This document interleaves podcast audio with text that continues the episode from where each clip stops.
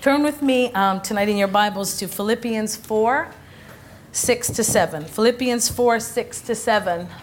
The Spirit will lead you into peace. Amen. The Spirit will lead you into peace.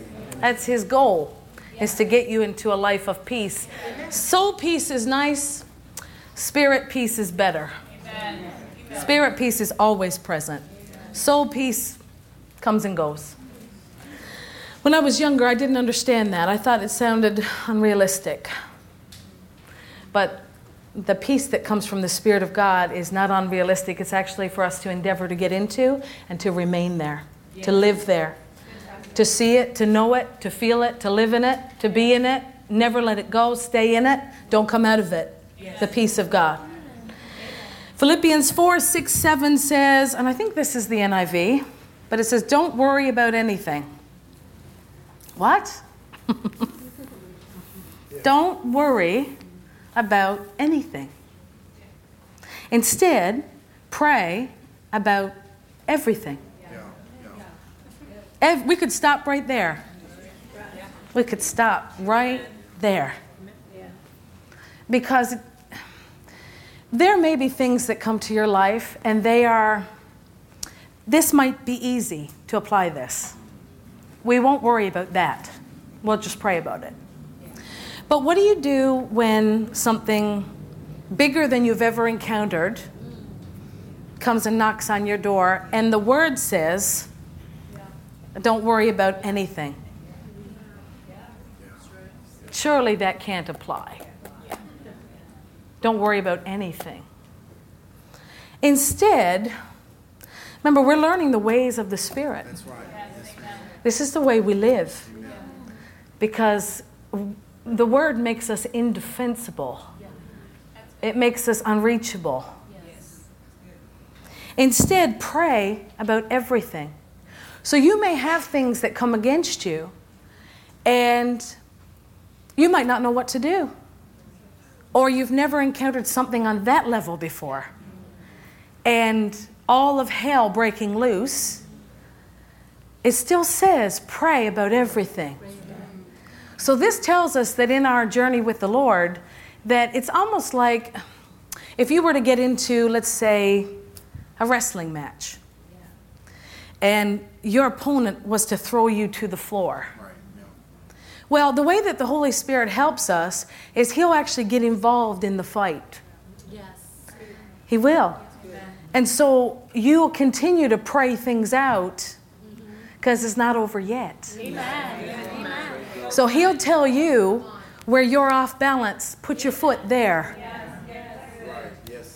Where you lack strength, I need you to turn yourself this way so that you can gain the upper hand and gain the victory. Because some victories come quick, but other victories, you're going to have to take his hand. He's going to have to lead you because you don't know what to do. So you have to do what the Word says. You have to do what the Spirit is emphasizing. You, uh, there was a battle some years ago, and um, I had never encountered anything like it. Uh, I would dare to say I hadn't done anything to open the door. Uh, some, sometimes you, you do, but you know, usually know if you have or if you haven't. Yeah. Usually. And um, it was like someone uh, struck me and I couldn't seem to get my balance. It was so overwhelming. But the word says, don't worry about anything. But God, it looks like I'm losing. Don't worry about anything. Instead, pray about everything. Get into intimacy with God, staying before Him, praying it out till you know what to do, till you know the steps to take, till you know what not to do. Old behaviors that perhaps you've done for a long time. Now God will say, not, not in this place. Not in this, but we discard that here. Because quicker results need to come, and I've got to fortify you inside because I'm, I'm building you for your victory. I'm building you for that victory. And He will even say to you, Look at me. Remember the, um, the story I told years ago about we did scuba diving and I was taking in water. Spoiled sport that I was. I promise you it wasn't intentional, but I was still taking in water. Actually, it was on the left side of my throat, I remember. And I had to give the signal so they could take me up. And he grabbed me, the, instructor came over and grabbed me by the face, by the mask. And he was doing this. And I was hanging on, I was looking at him. Well, the Lord brought that up to me later because you're going to get yourself sometimes in places where you got to look straight at Him. And there might not be a precedent for it, but you're looking straight at Him. You're looking straight at Him. Because as you're looking at Him, He's going to lead you to victory. And so you may find yourself now, or you found it in the past, or in the future, where you have to uh, overcome something, but you don't really know how to do it. But you know you're not allowed to worry. Amen. The Bible um, emphasizes intimacy with God, yeah. praying it out about everything. Bring it. He's saying, "Bring it all. Bring it all to me. All to me." That's what he's saying. Tell God what you need. So that strikes down every religious thought of God's tired of hearing my voice. He's not. He's not at all. And thank Him for what He has done. Now, thanking, and you've heard this before, but it needs to be said again. When you're expressing thanks, you're helping your faith fly out of your heart through your mouth. And it's like it closes a door of worry. You might feel the worry here, but the faith coming out of your mouth, out of your heart, expressed in thanks, it closes. It's like you, it's like you cannot do them both at the same time. You can't do them, and they don't coexist. Because thanks is for what he's done. It's expressing gratitude for anything that you've experienced of his answers. And it's keeping your eyes on the one that has the answers for you. And it does not allow you, it's not because we're so great or we're so strong, but when we do the word, when we exercise the word, thanking him for what he has done. then, then, Listen, this verse is so tremendous. Then you will experience God's peace. God's peace is not like the peace of earth. The peace of earth is lovely. But God's peace is a bulwark. It's it's fortified. It's a castle. It's strong. And the, it's so strong, it says that it exceeds anything that we can understand.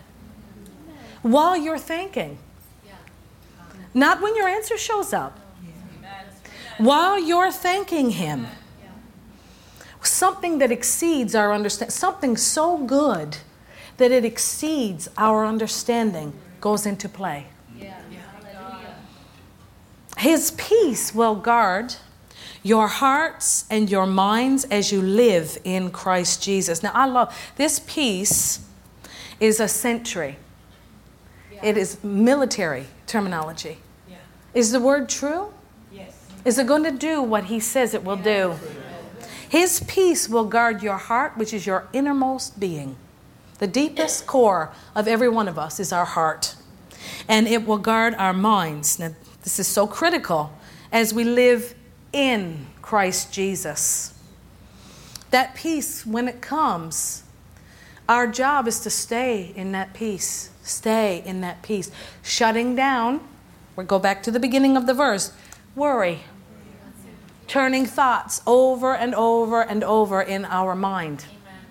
And we're to pursue intimacy with God and thanksgiving for what He has done. You notice it doesn't say for all He has done in your life, it says for all He has done. You've got a, a Bible, 66 books.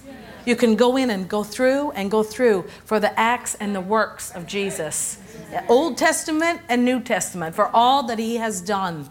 Because the word is just an example of nothing shall be impossible to him who believeth. And so he's listed impossible after impossible after impossible so that we will forever put to rest that he won't answer the impossible. He's built to answer our impossible.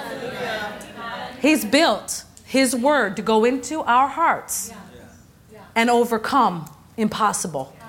That's what it's built for. That record stands forever. Thank God. Hallelujah. So, you know, Jesus, it says in Christ, and Christ is, is like a, ha- he's a house. We move into him and you shut the door. You shut that door and you stay in the peace of God. And so I like to say this um, another word for peace is rest. If, I, if you're peaceful, you're at rest. If you're not peaceful, you don't have any rest. True? It does. The, sickness is like that. One part of your body can hurt, you're not at rest. Yeah. And so this rest is the same thing as peace. And so go with me to Hebrews chapter 3. This is something that the Lord's been really talking to me about lately. Hebrews 3 going and it's it's there's a few verses there's quite a few verses here but I just felt it was important to go through them because I saw some new things and I want to expound on it. Hebrews 3 let's start at verse 7. Wherefore as the Holy Ghost saith today if you will hear his voice. So not centuries ago, not in the garden of Eden, you know, today for us. Harden not your hearts as in the provocation. He's talking about the children of Israel in the day of temptation in the wilderness. The day of temptation. What was the temptation? Not to believe. That was the, in the day of temptation. They're in bad circumstances. They don't want to be there, right? But they have not developed their believing. God has done the miraculous upon the miraculous, the impossible over and over and over again. So he says to us, Don't harden your hearts like they did in the day of temptation.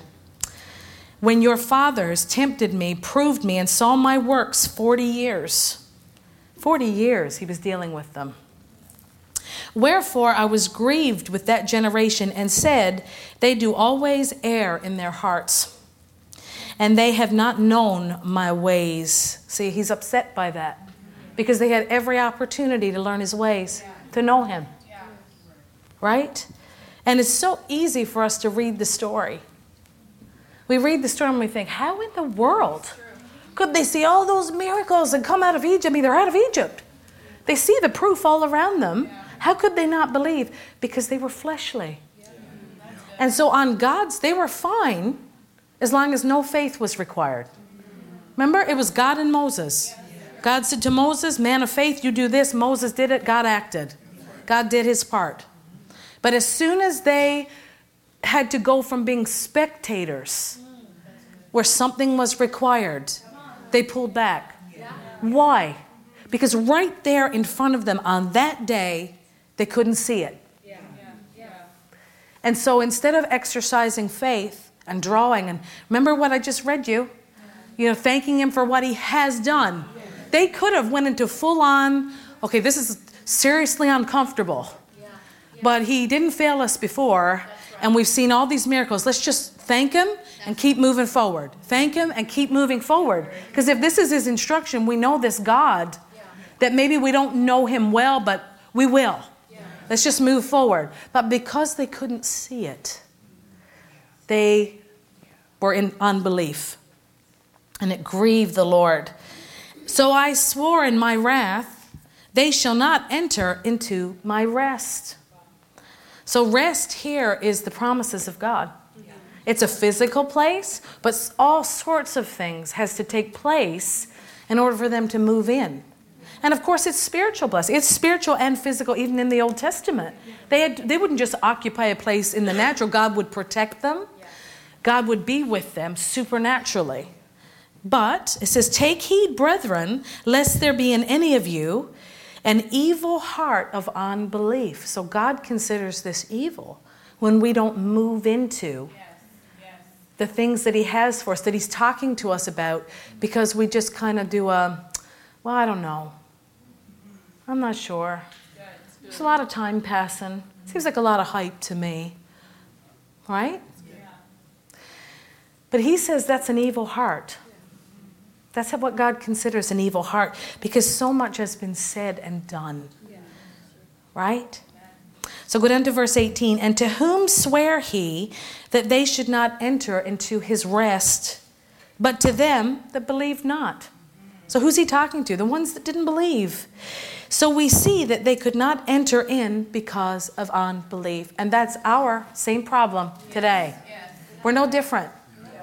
God can do 20 things for you, but the next thing that He tells you to do, you got to have faith.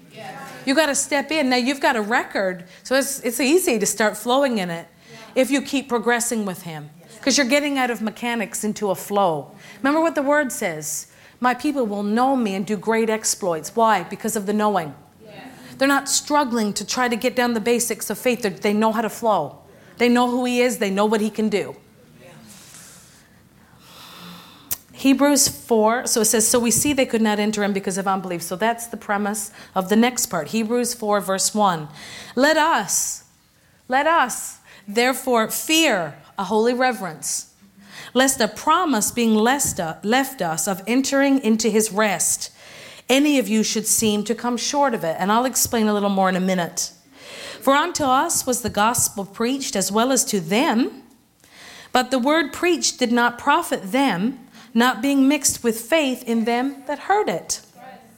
For we which have believed do enter into rest, as he said, As I have sworn in my wrath, if they shall enter into my rest, Although the works were, now this is what I want to focus on. Although the works were finished from the foundation of the worlds. So, this rest that God is talking about was not when Jesus came. It was done when God created and rested on the seventh day. In the realm of the Spirit, that rest that He gives every generation is for you and I to enter into. Amen. So that while when we say it's not by works, we're talking about our fleshly efforts to get things done. Now, once the spiritual instruction has come, we put our hand to the plow. We do that kind of work, but that's not the kind of work he's talking about. He's talking about the work out of the human heart to try to generate the big plans of God. And you can't do it, and neither can I. None of us can do it. So this he's he's establishing a case here where he's saying, this rest, this place I have for you in the spirit, to come and get everything that you need. Amen. It was done in the beginning. And he's saying they were in the wilderness and they didn't enter in. And now he's saying to us, now you're hearing the gospel preached. Will you enter into this rest? And this rest is a place in the spirit.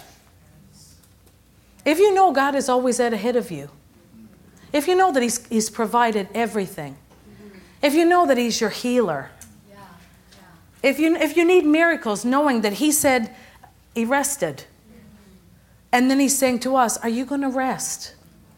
Or are you going to do it all, try to do it all on your own? Because I, I'm offering you something, power in the realm of the Spirit, because I've done it and then I rested and then I gave it to you is, I mean, this is a very powerful thing.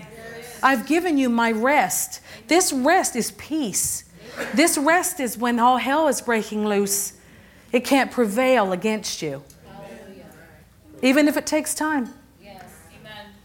This is what he's talking about, this kind of rest. Verse 4 For he spoke in a certain place of the seventh day on this wise, and God did enter the seventh, did enter, sorry, and God did rest the seventh day from all his works. So while we come to Him and things are performed for us, that work was done from the beginning because He's outside of time. Everything that we would need, everything that we would need, He's done it. And He's rested. And in this place again, if they shall enter into my rest. So He is he is nailing this point over and over again this, in this book. Seeing therefore it remaineth that some must enter therein, and they to whom it was first preached entered not in because of unbelief. Do you see the repetition? Because he wants you to see something. Again, he limited a certain day, saying in David, Today. Because with God, it's always today. So in David's generation, he's still saying today. He said it to the Israelites, he said it to David, Do you understand what I mean? Today, after so long a time, as it is said, today, if you will hear his voice, don't harden your hearts. That means listen. Don't dismiss anything. Don't get into your reasoning so much that you're dismissing the promises of God. For if Jesus had given them rest, now in the Amplified, it's interesting, it says, For if Joshua had given them rest, then would he not afterward have spoken of another day? There remaineth therefore a rest to the people of God. So in every generation, this rest was offered. For he that is entered into his rest, so if you and I enter into his rest, he also has ceased from his own works as God did from his. There's a great powerhouse in that. You're not alone. You don't have to make it work. You don't have to come up with the power. You don't have to come up with the finances. You don't have to come up with the wisdom. You don't have to come up with the healing. You enter into his rest by faith. Because everything is in that rest. Everything is in that rest. Therefore, let us therefore, in verse 11, labor to enter into that rest. Now, this isn't, seems like an oxymoron. This language is used on purpose to draw us to the delineating lines between flesh and spirit. Let us therefore labor. The only work we're to do is the labor to enter into that rest, that supernatural place of peace, knowing God not stressing, not pushing. We're laboring past the flesh, past what we can see to get into the spirit. That's the labor. Uh, and I'm telling you, compared to what the other labor is, this is a cakewalk.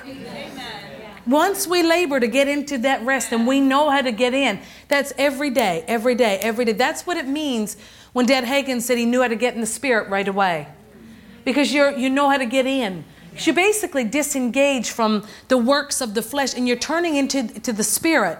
Even when you're praying, like the Lord said to me recently, well, not recently, it was a while ago, but He said it to me and it made it more clear to me. He said, I want my people to, to speak with me. I don't want them praying at me. Yeah.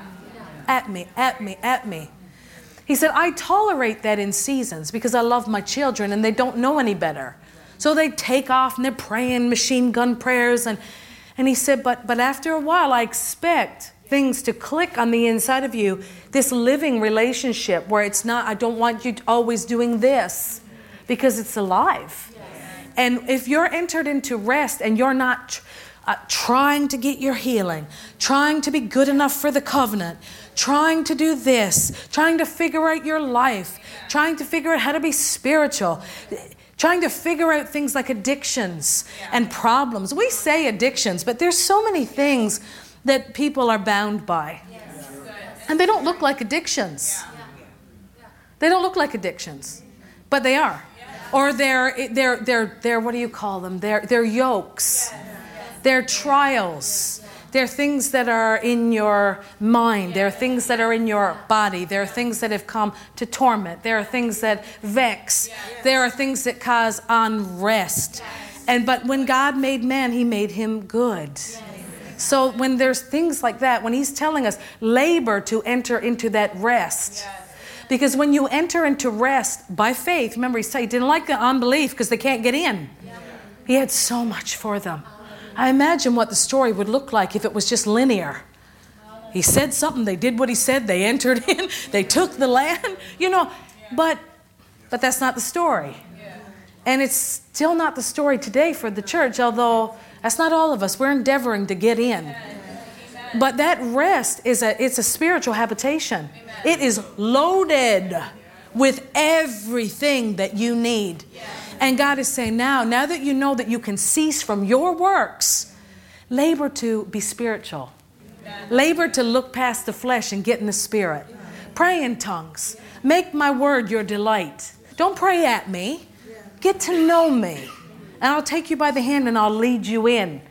But just know that you can cease from trying to manage everything yourself, but my knowledge will come my instructions will come, my strength will come, my peace, all of these things that equip us as believers, they far, they're not the same as, as the fleshly equivalent.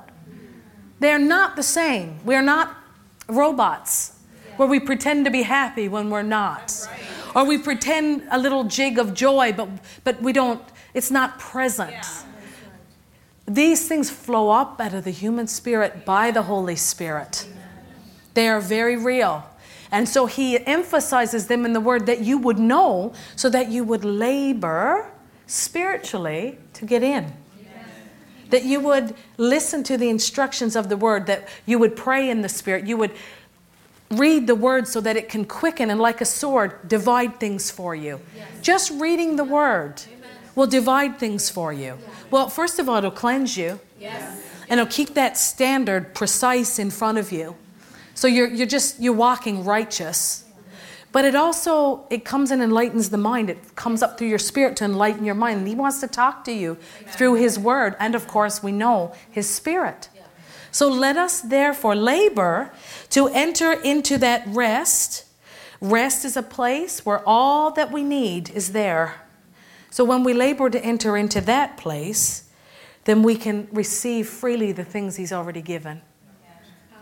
And we don't have a works mentality. Lest any man fall after the same example of unbelief. And so while you're laboring to enter into rest, you know, it's like people are struggling because sometimes people, in their pursuit of freedom from whatever it is, they leave redemptive truths. So the word says, by his stripes, you're healed. But if we leave that and go over to, God, why won't you heal me? God, I've been sick with this for 10 years. God, everybody I see is getting healed. God, there's nothing, I can't seem to get this straight then what you're doing is you're flipping out of the rest and the provision that's been, and this is key, this is not semantics. This is key that you keep. Those you don't leave those redemptive truths.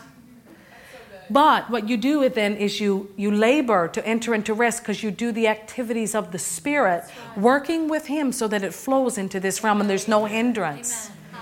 But it's not trying to get it because He says He's given it. Now, what we do is we put the Word in our heart we put the word in our mouth. We listen for the instructions of the Spirit, and that healing flows into our life. Those finances flow into our life, and we're listening for His leading because He can do far more in a moment than we can do in a, it's given so much time we can't get there. You know, um, when I say don't leave redemptive truths, I, you know, I put this down in my notes and I'll just condense the story. But when the Lord delivered me from, you know, I had a severe eating disorder, but there was a spirit that would gnash my mind. And it wasn't, it was, I was always feeling oppressed, but it would tighten and tighten and tighten on my mind. So when it got to its highest point, I just wanted to die. I was never suicidal. I would never have taken my life, but I just thought life's not worth living. Yeah. It's just not worth it because I felt like I was going crazy. It would, the pressure was so great. And but God came to me and he said, "You don't believe the word that you preach." And I said, "What do you mean?" And he said, "If you had a sick body part, like your leg was sick or whatever and it was really bad, you would go after that. And if you still felt it, you'd still say, I don't care what I feel. I'm healed. Yeah. And then you would see the residual effect of that healing flow because you didn't leave redemptive truths. Even though it didn't look like it was healed, didn't feel like it was healed, but you were trained to speak and believe no matter what you saw. He said, but when it comes with this, you walk around, Lord, why can't I get free? Lord, it's been years. I'm so defeated. My eating disorder. I'm never going to get over this. Oh my God, I want to die. Uh, I'm telling you. I'm telling you. But when he said that, I saw it. The light went on. I thought, I don't know why I didn't see it. The pressure of it had morphed me away from the word. I had let it take me away from the redemptive truth that said, um, I could enter into rest because he'd already finished the work. So, what was required for me to have that? I had to believe. Lest you not enter in because of unbelief. So it's the same thing if you are, no matter what area you're struggling, no matter what it is, don't leave redemptive truths. By his stripes, you were healed. In the realm of the Spirit, it's finished. So now what you do is you sit before the Lord and you get that, you start putting the word in you and you sit before him, and either the word will quicken you or the Spirit will tell you something, or you just keep going because it will, it will leave you. It will leave you. And so I thought that was a good example because it really lit up and brought such freedom to my life. And I realized how I had left my freedom because of unbelief. Ooh, sorry. It was unbelief. I was trying to get there. And he was saying, I did it for you. Take your faith and believe it's done. Then line up all your words, line up your heart, line up your praying in tongues, line up listening to the Spirit in agreement with the rest, the rest that I've given you, because I finished it in the beginning. And that's such a powerful truth. And the reason people get it wrong is because, or we get mocked, is because people don't understand the spirit realm versus the natural realm. We're not denying the challenge, the sickness, the addiction, the whatever. But we have our eyes fixed on the fact that we can enter into rest of the spirit. It's so critical. It's not semantics. Oh, you bunch. Yeah, I know. Yeah, I know. You're already healed. That's right. Whatever. It's not that. That's unbelief. That person will not enter in. He is saying, I have given you rest. So now labor to be spiritual so that you can go in and take it all. Without working in the flesh to grab it, but by belief entering in and receiving it like a child. Ah, oh, it's so good. It's so, mmm. For the word of God is quick, lively, powerful, sharper than any two edged sword, piercing even to the dividing asunder of soul and spirit. And let me just put another slant on that. We say the word divides our soul and spirit motive. This is true. But sometimes we are diseased or sickened in our minds. Something has worn us down to the point where it has shaped us in an ungodly way or a hurtful way. And he's and even this can say, My word, like a sword, will cut through that. It'll divide between soul and spirit. I love that. And of the joints and marrow, and is a discerner of the thoughts and intents of the heart. And let me tell you, sometimes you don't even know that you need the intents of your heart divided. Sometimes we're better than we think. And sometimes we're worse than we think. It, sometimes our motives, like we're cruising along and we're good, but then all of a sudden, like you run into like ugly you. Yeah. And you go, and it takes the word to go, you better put that down. Yeah. Or, or it'll be, um, you need to come up in an area and you need to think better in that area because it leaves a door open for the enemy to harass you. So his word divides the intents of our heart. I remember someone saying to me, a minister that I trust said, It's very difficult to get someone free from a religious spirit. They sit in churches and people. And the devil does go to church, let me tell you. He is not threatened by church. He's threatened by the anointing, he's threatened by the word and the spirit coming together and power. But I, I, it was said by them it is very difficult to get someone with a religious spirit free because they don't acknowledge that they have it. Yeah. There's a pride there, they think higher than that. And I said to the Lord one day, I said, Well, what hope is there then for that person that has a religious spirit? And the Lord said, My word. He said, Haven't you ever been in a service? And the word will come through, and you're sitting there, and the word will make you uncomfortable, and you'll think, Oh, I need to change that. Yes. Or he'll talk to you about you and you'll think, oh, that's not good. He said, in that moment, that person has the opportunity to, to let the word, let the sword of the word come in and begin to cut that out. If they will let the word, there are people with religious spirits and they get free like that. And there are others that will hold on to it forever. But the, if they will let the word do its job, because the Holy Spirit on the word is going, I'm talking to you. I'm talking to you. When I was in Pastor Nancy's meeting um, last year, and I had the heart trouble, and I was there gunning to get to the altar. You know what I mean? When she calls for hearts, I'm going to be the first one up there and grab my healing and praise God, chop it all to pieces, and go home with a healed heart. Right? That was my intent. And she's 15 minutes into the sermon before she does the altar call, and she's talking about women not stepping fully in their call. And men can do it too, but typically it's a lot of women do it more. A lot of sometimes we're the, we're the second. You know what I mean? Let me say this the second the Lord said this to me recently, because I, I like being the second. I think I, I, I really do enjoy it. It's my favorite. But the Lord said to me, He said, the mind of someone that diminishes a second is not thinking in a renewed fashion. He said, Joseph was a second. Yeah. He said, only the mind that is not renewed will diminish a second that is called anointed to be a second. It is a holy place, and it's to be occupied with honor. And so, thinking, you have to think, you have to think right. I totally lost my position. I don't even know where I was going. What was I saying? About how the word come what? Your heart. The word will come in. Oh yes, that heart. Pastor thank you. See, he's so good. Pastor Nancy is, is talking, and I hear the Holy Spirit. I mean, he's in me. But I, it felt like he was talking from the left side.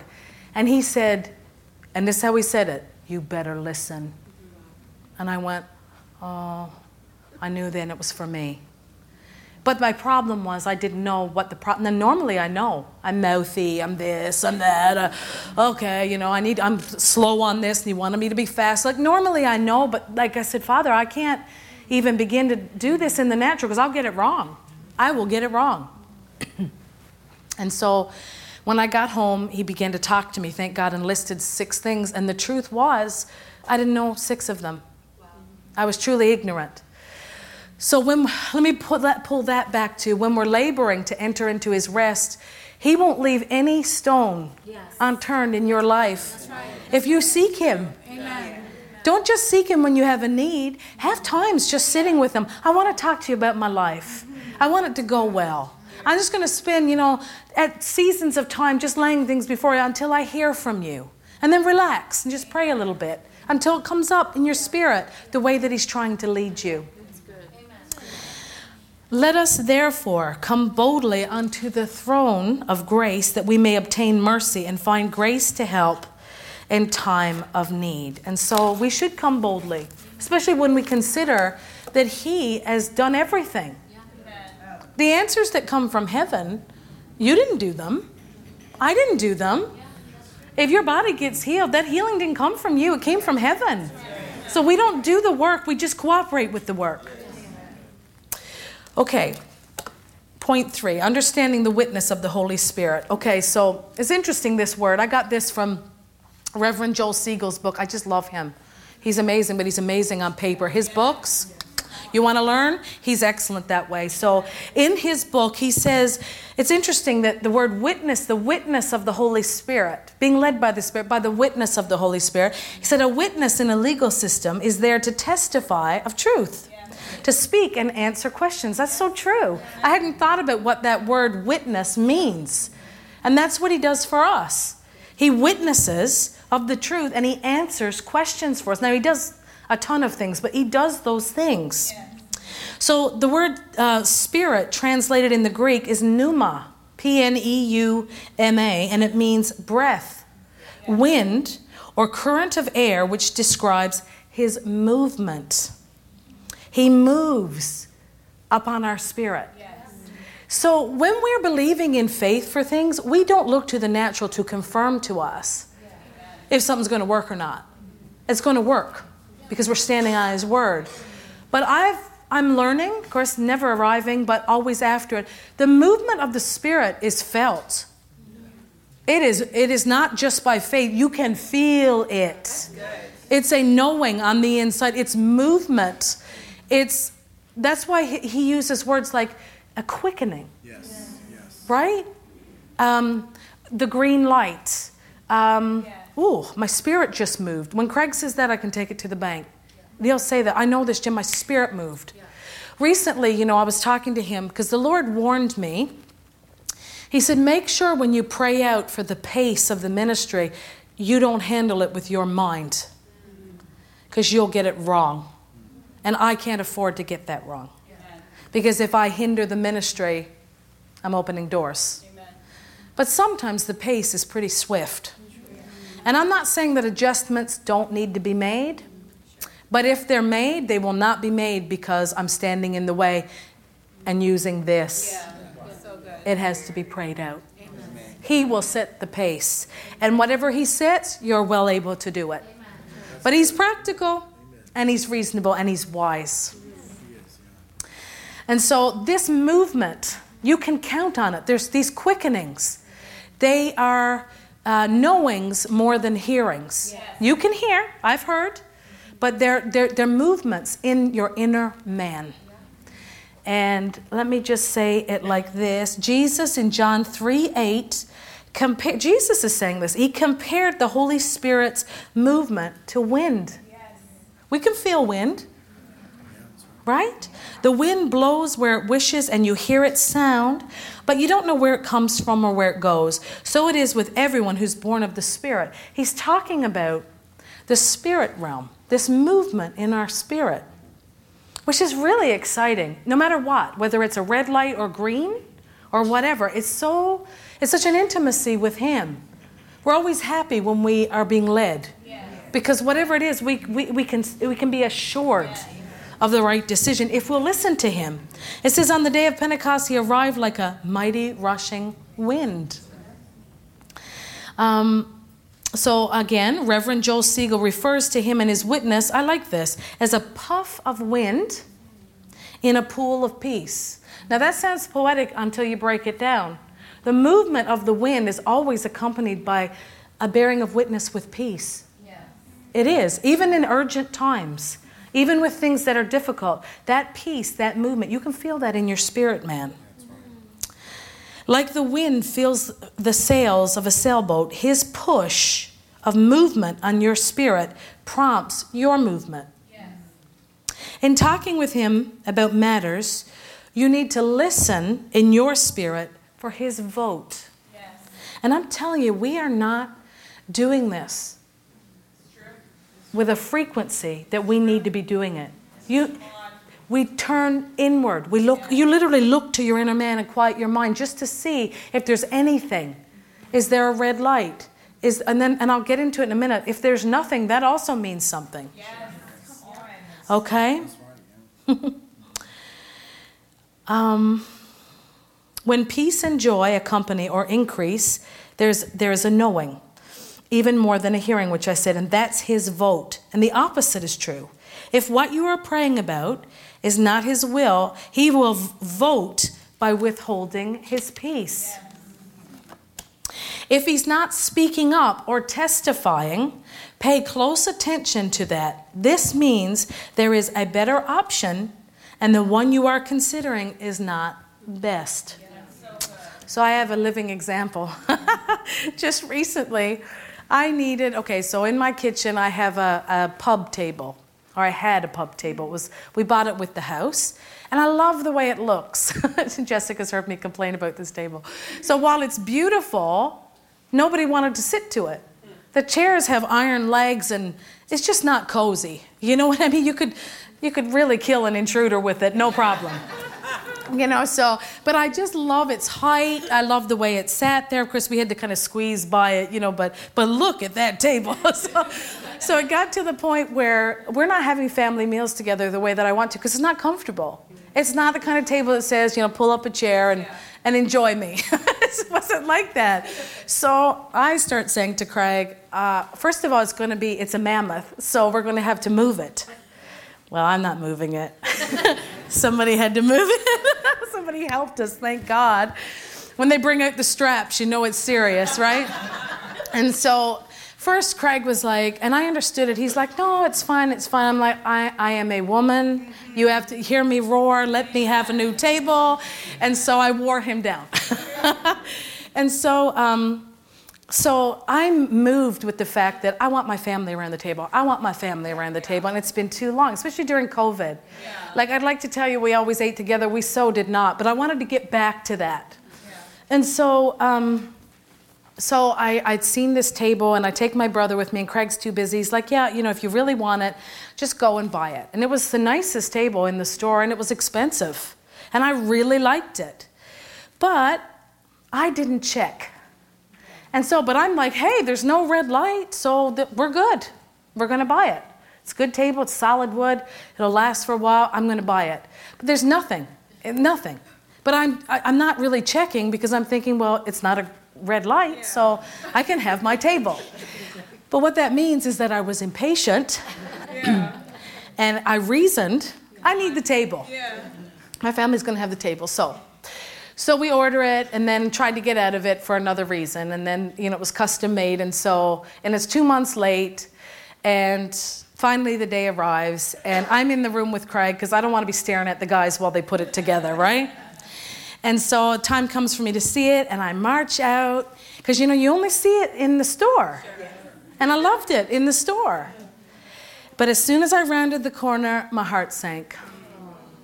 And I thought, it's just too brown. And it was. But it was beautiful in the store because it was surrounded by other things that were not brown. And so I'm like, and now I'm like, I pushed for this. I spent triple probably what I should, literally, triple what I should have spent. It's custom made. And now I've got to live with it. So Craig was telling me to be patient. I didn't listen because he's wrong and I'm right. and, uh, and so I see it, my heart sinks, and I know I know I've missed it. So I don't say anything to Craig. So I, he's like, You don't love it. And I said, No, no, it's good. I, no, it's good. You know, I told you, I said, My eye has to settle on it. My eye has to get used to the new color because I'm used to the caramel color, and this is brown.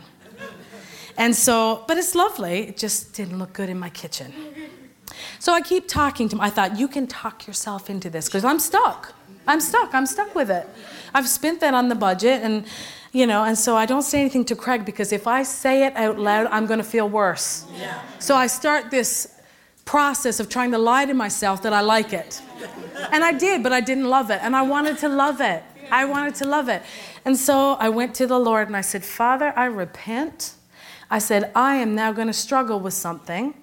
And I never checked with you. And that dead feeling on the inside was you saying, it's there's a better option. He wasn't saying no, because if he's saying there's no danger, it's a table.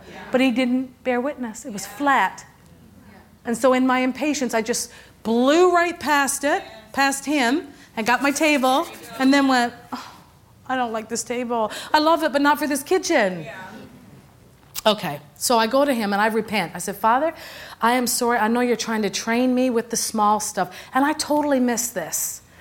I said, So I don't know how you're going to do it because I blow past the budget. And I don't know, maybe someone will give me a table. I don't know.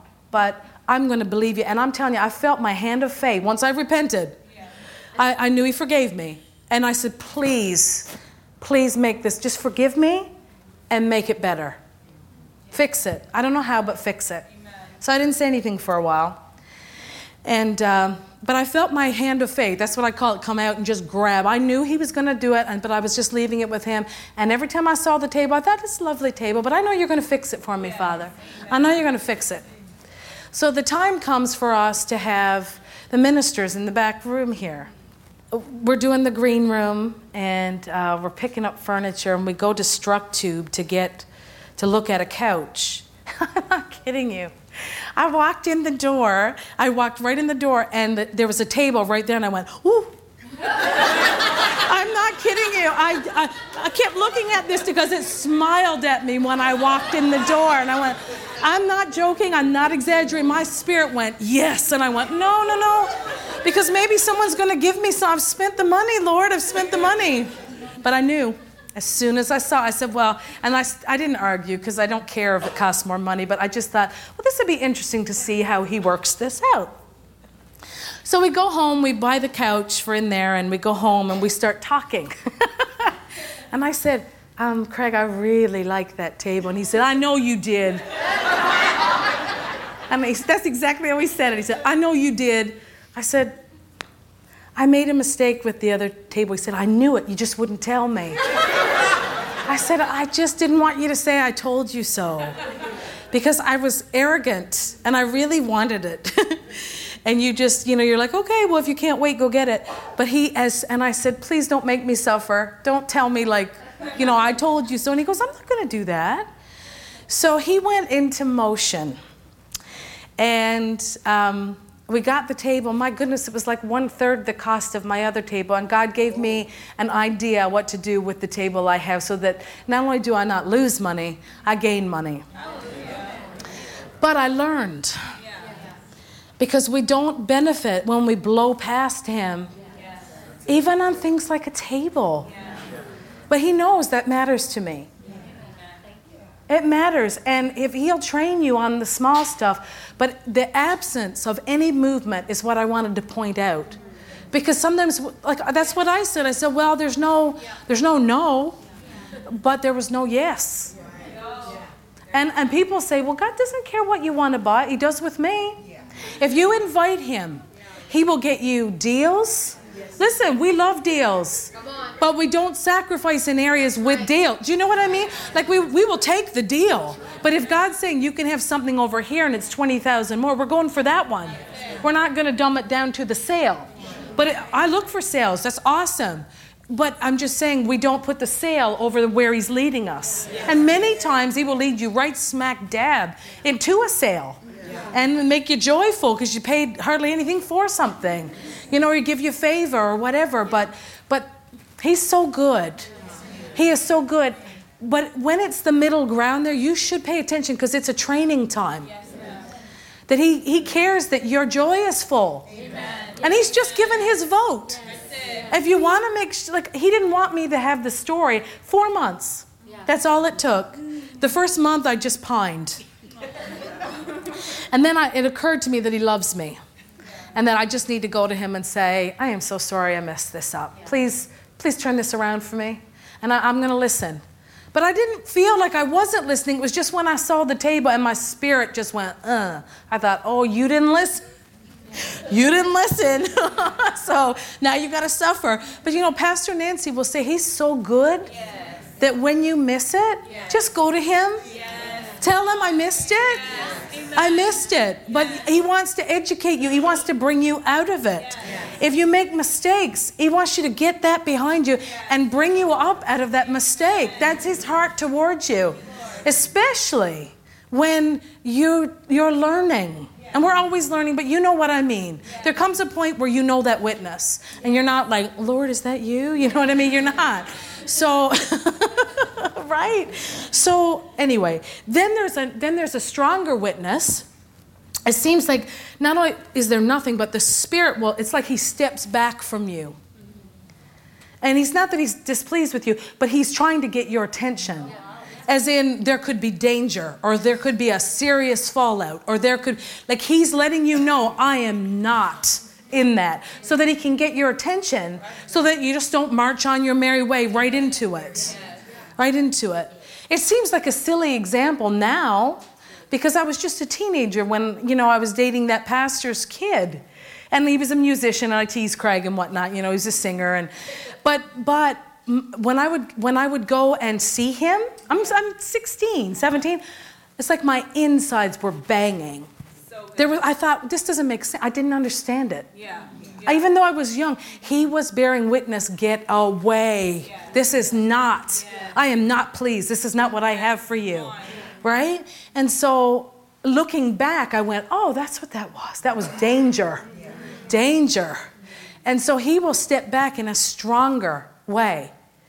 But sometimes um, I, I, just, I, I, just, he's so loving. Yes. He so wants to get involved, yeah. but he wants us to ask him for his vote. Yes. We're, we're checking for that wind in the sail. Oh, there's nothing. God's talked to me about businesses, and right now I have absolutely nothing. Nothing. He's talked to me about a house in California. I have no money for a house in California, but He does. Yes. I don't need money technically. Things take money. You know, we don't need money for the Glory Center. Even though we may go that route. It may be all finances. Pastor Nancy tells of a, a story where she had given a word. She said famous people would come into meetings and God would always give her a word. And she was like, I don't want to give them a word. They're going to think, like, I've got a word for you because you're famous, kind of thing, right? But I mean, anybody knows who knows or knows she's not like this, very spiritual. But um, CeCe Winans was there.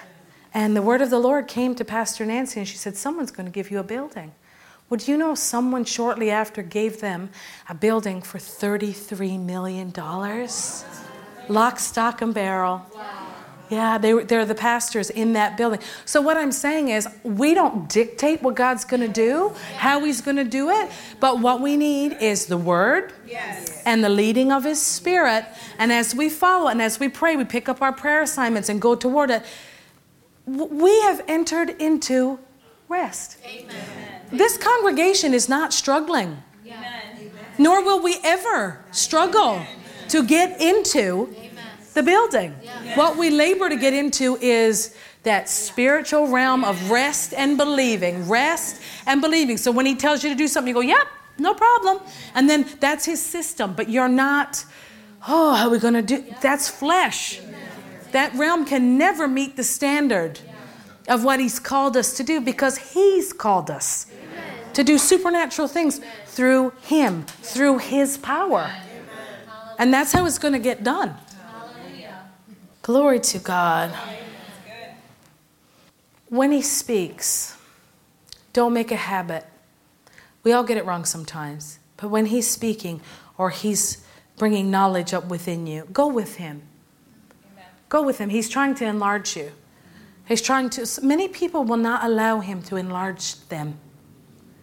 They will, I remember one minister saying, we were talking, precious, done a lot of work for the kingdom, but they said, uh, they were talking about going to India or something like that, but they really wanted me to know that they picked an economy seat because we don't spend God's money on expensive tickets. And I thought, sister, you're in your 60s. You're going to get there exhausted. And she did. She was exhausted. I said, That money just keeps coming. But because you didn't enter into rest and you're not listening to his leading, you're looking at this. You're never, he's got to enlarge you on the inside. Because the things that the Spirit has us do, everything with the Spirit is our faith because he's unseen. Yeah. He's so real to us, it's almost like we can't believe that he's unseen. Can you believe, like, we haven't seen Jesus kind of thing? Like, we feel like we feel his presence, we hear his voice, we love him, we read his word. I mean, it feels like we're living with him. And yet, when you stop and think, most of us haven't seen him face to face. But we've we have maybe in the realm of the spirit, but our natural eyes are not open. Do you know what I mean? And it's like he is longing to enlarge because when things flow out of that spirit realm, there is no end to the finances. You don't have to check God's finances for him. Now, that being said, he is he is also the type of uh, leader that knows where your faith is at, and he'll take you one step at a time. But as you go and increase, you'll notice it's like digging a hole and the water goes in. You dig the hole a little deeper and the water fills up. It just, it just keeps, it washes out from the ocean. He's the ocean. You dig your hole and, then, and he fills it up. And then you dig, you dig another hole. And he's saying, dig the hole. I'm trying to develop you. I'm an ocean. That money, that rest, that provision has been given from the beginning of the foundation of the world. But he's looking for a people to go in with him. The Israelites wouldn't go in. They were so practical that they talked themselves out of believing a miracle working God. He healed them, He made them rich, He made them uh, people that have things instead of being slaves. He changed their namesake, He gave them a leader. And He's talking about this land that they're going to go into and they bring up short. Do not find yourself complaining about gas prices. I don't even look. Yeah.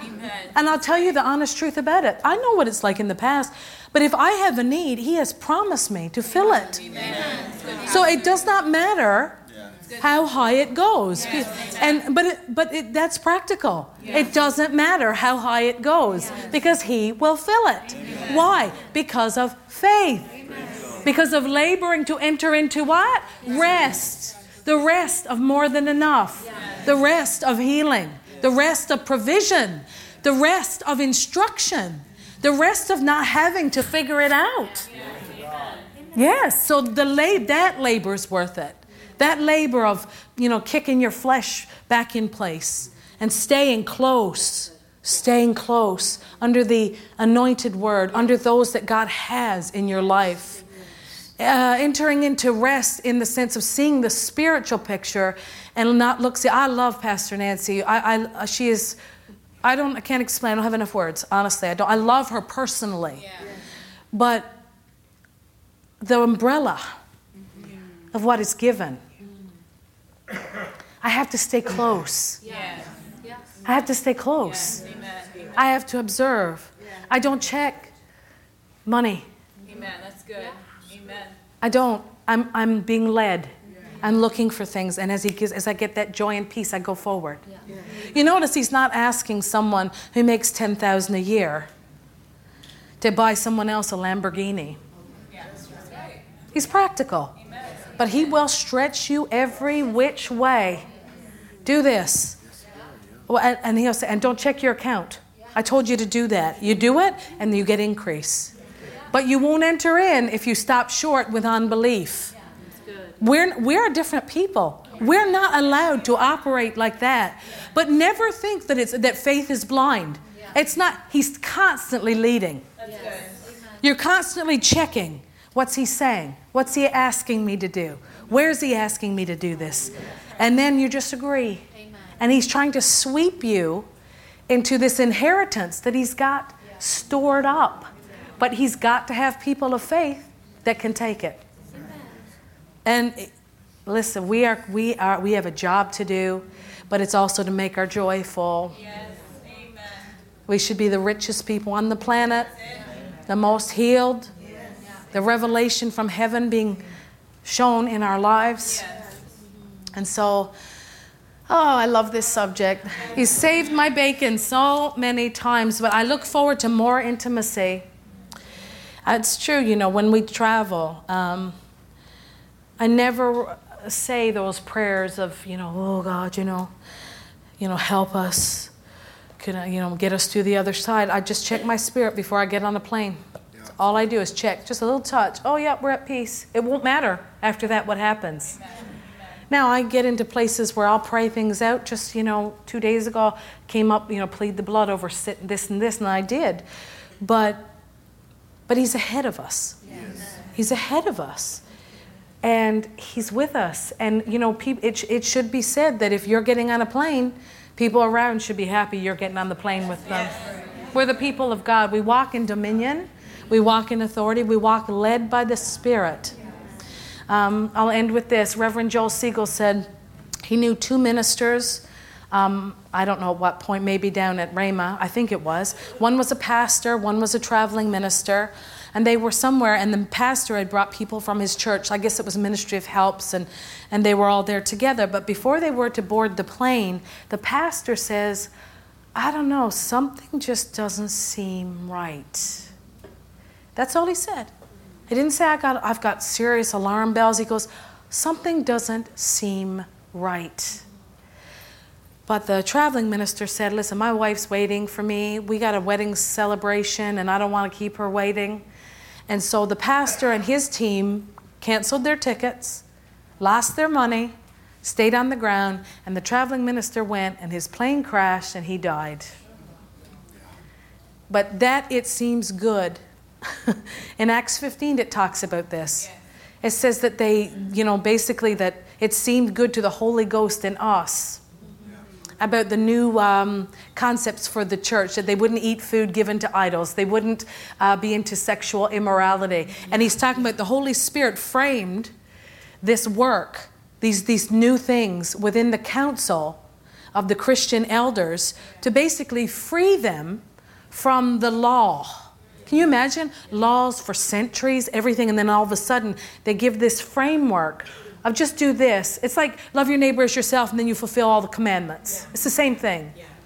And it says it seemed good to the Holy Spirit and to us. And then a little further down it says that Silas, his team was going home, but it seemed good to him to stay. And then we find out that Barnabas and Paul are going to have a little spat. Mm-hmm. And I'm not making light of it. I'm sure it was terrible. It split them, and they were they were a good godly team, but it's it split them. But Silas it seemed good to him. It says that he would stay. Well, he's the one that goes with Paul, and they're the ones that end up in the shackles. Now, what did they do in that prison? What did they do? They labored to enter into that rest. You can't do that if you're ignorant that there's rest for you. That rest brought an earthquake. That rest totally flipped the circumstances because they believed and they released through thanksgiving. Amen? That's there are people. The word is our word. This is how we live. But we have to know about laboring to enter into the rest, the finished work that the great God Jehovah did at the very beginning for our good, for our supply, for our victory. Father, we thank you. I thank you. They're so magnificent to, to teach. And I just love them. This church, Lord, is so precious. It's precious in your eyes, Father. And for that we count it holy and precious, Lord, all the days of our life. Father, I thank you for each and every one of them. I thank you, you develop them into who you want them to be. Spiritually, Lord, you make them stalwart and confident in you, that they crave this intimacy with the Holy Ghost. For you are worthy, but you desire relationship with us, for we're your bride. We are your bride. You are our bridegroom. And so, Lord, we thank you. You lead us, lead us into those deeper waters with you. The rest of the Spirit, the knowledge of that place, operating in that place, overcoming with that supply, Lord. We thank you. We cease from struggle and works and we open our ears to the realm of the Spirit to hear what you are saying, we do not worry, but we seek you and pray about everything.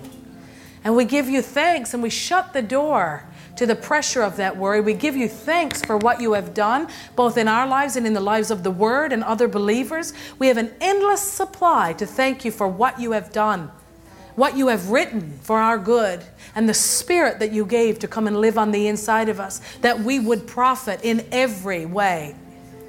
And you are another, Holy Spirit, which means you are the exact same as Jesus.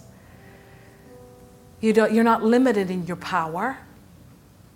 You bear witness of the truth. You are the wind of the Spirit, moving upon our spirit, leading and guiding, saying go, saying stop, and then nothing when we need to inquire and be more patient until we hear from you, Lord. Oh, these, these concepts, these precepts, Lord, build them into the people of this church that they would benefit so greatly and rejoice that they know you. They know your works, they know your ways. And we will enter in in our believing. We will not stay on the outside because of unbelief. Thank you, Lord. Your word ministers so greatly to each one of us. Thank you for all that you've done and all that you are going to do, Lord. It's going to be quite a show. And for that, we give you praise. We magnify you. Hallelujah. It came up in my spirit um, when we were worshiping that there are some people here and they're they're struggling with uh, pain, uh, but they don't go forward because it's in their private area. But you know, the Lord knows that. And so He doesn't need you to come forward.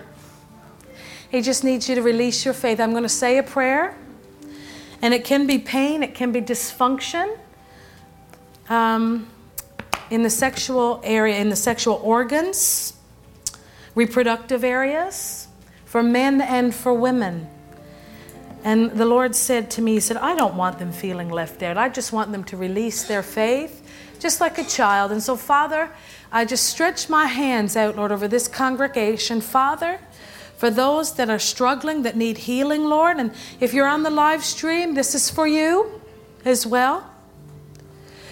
Father, I thank you. I release that healing power now to go into those private areas, Father God, in both the women and the men, Lord. Any dysfunction, any pain, anything that needs to be recreated, anything that needs to dissolve or be removed.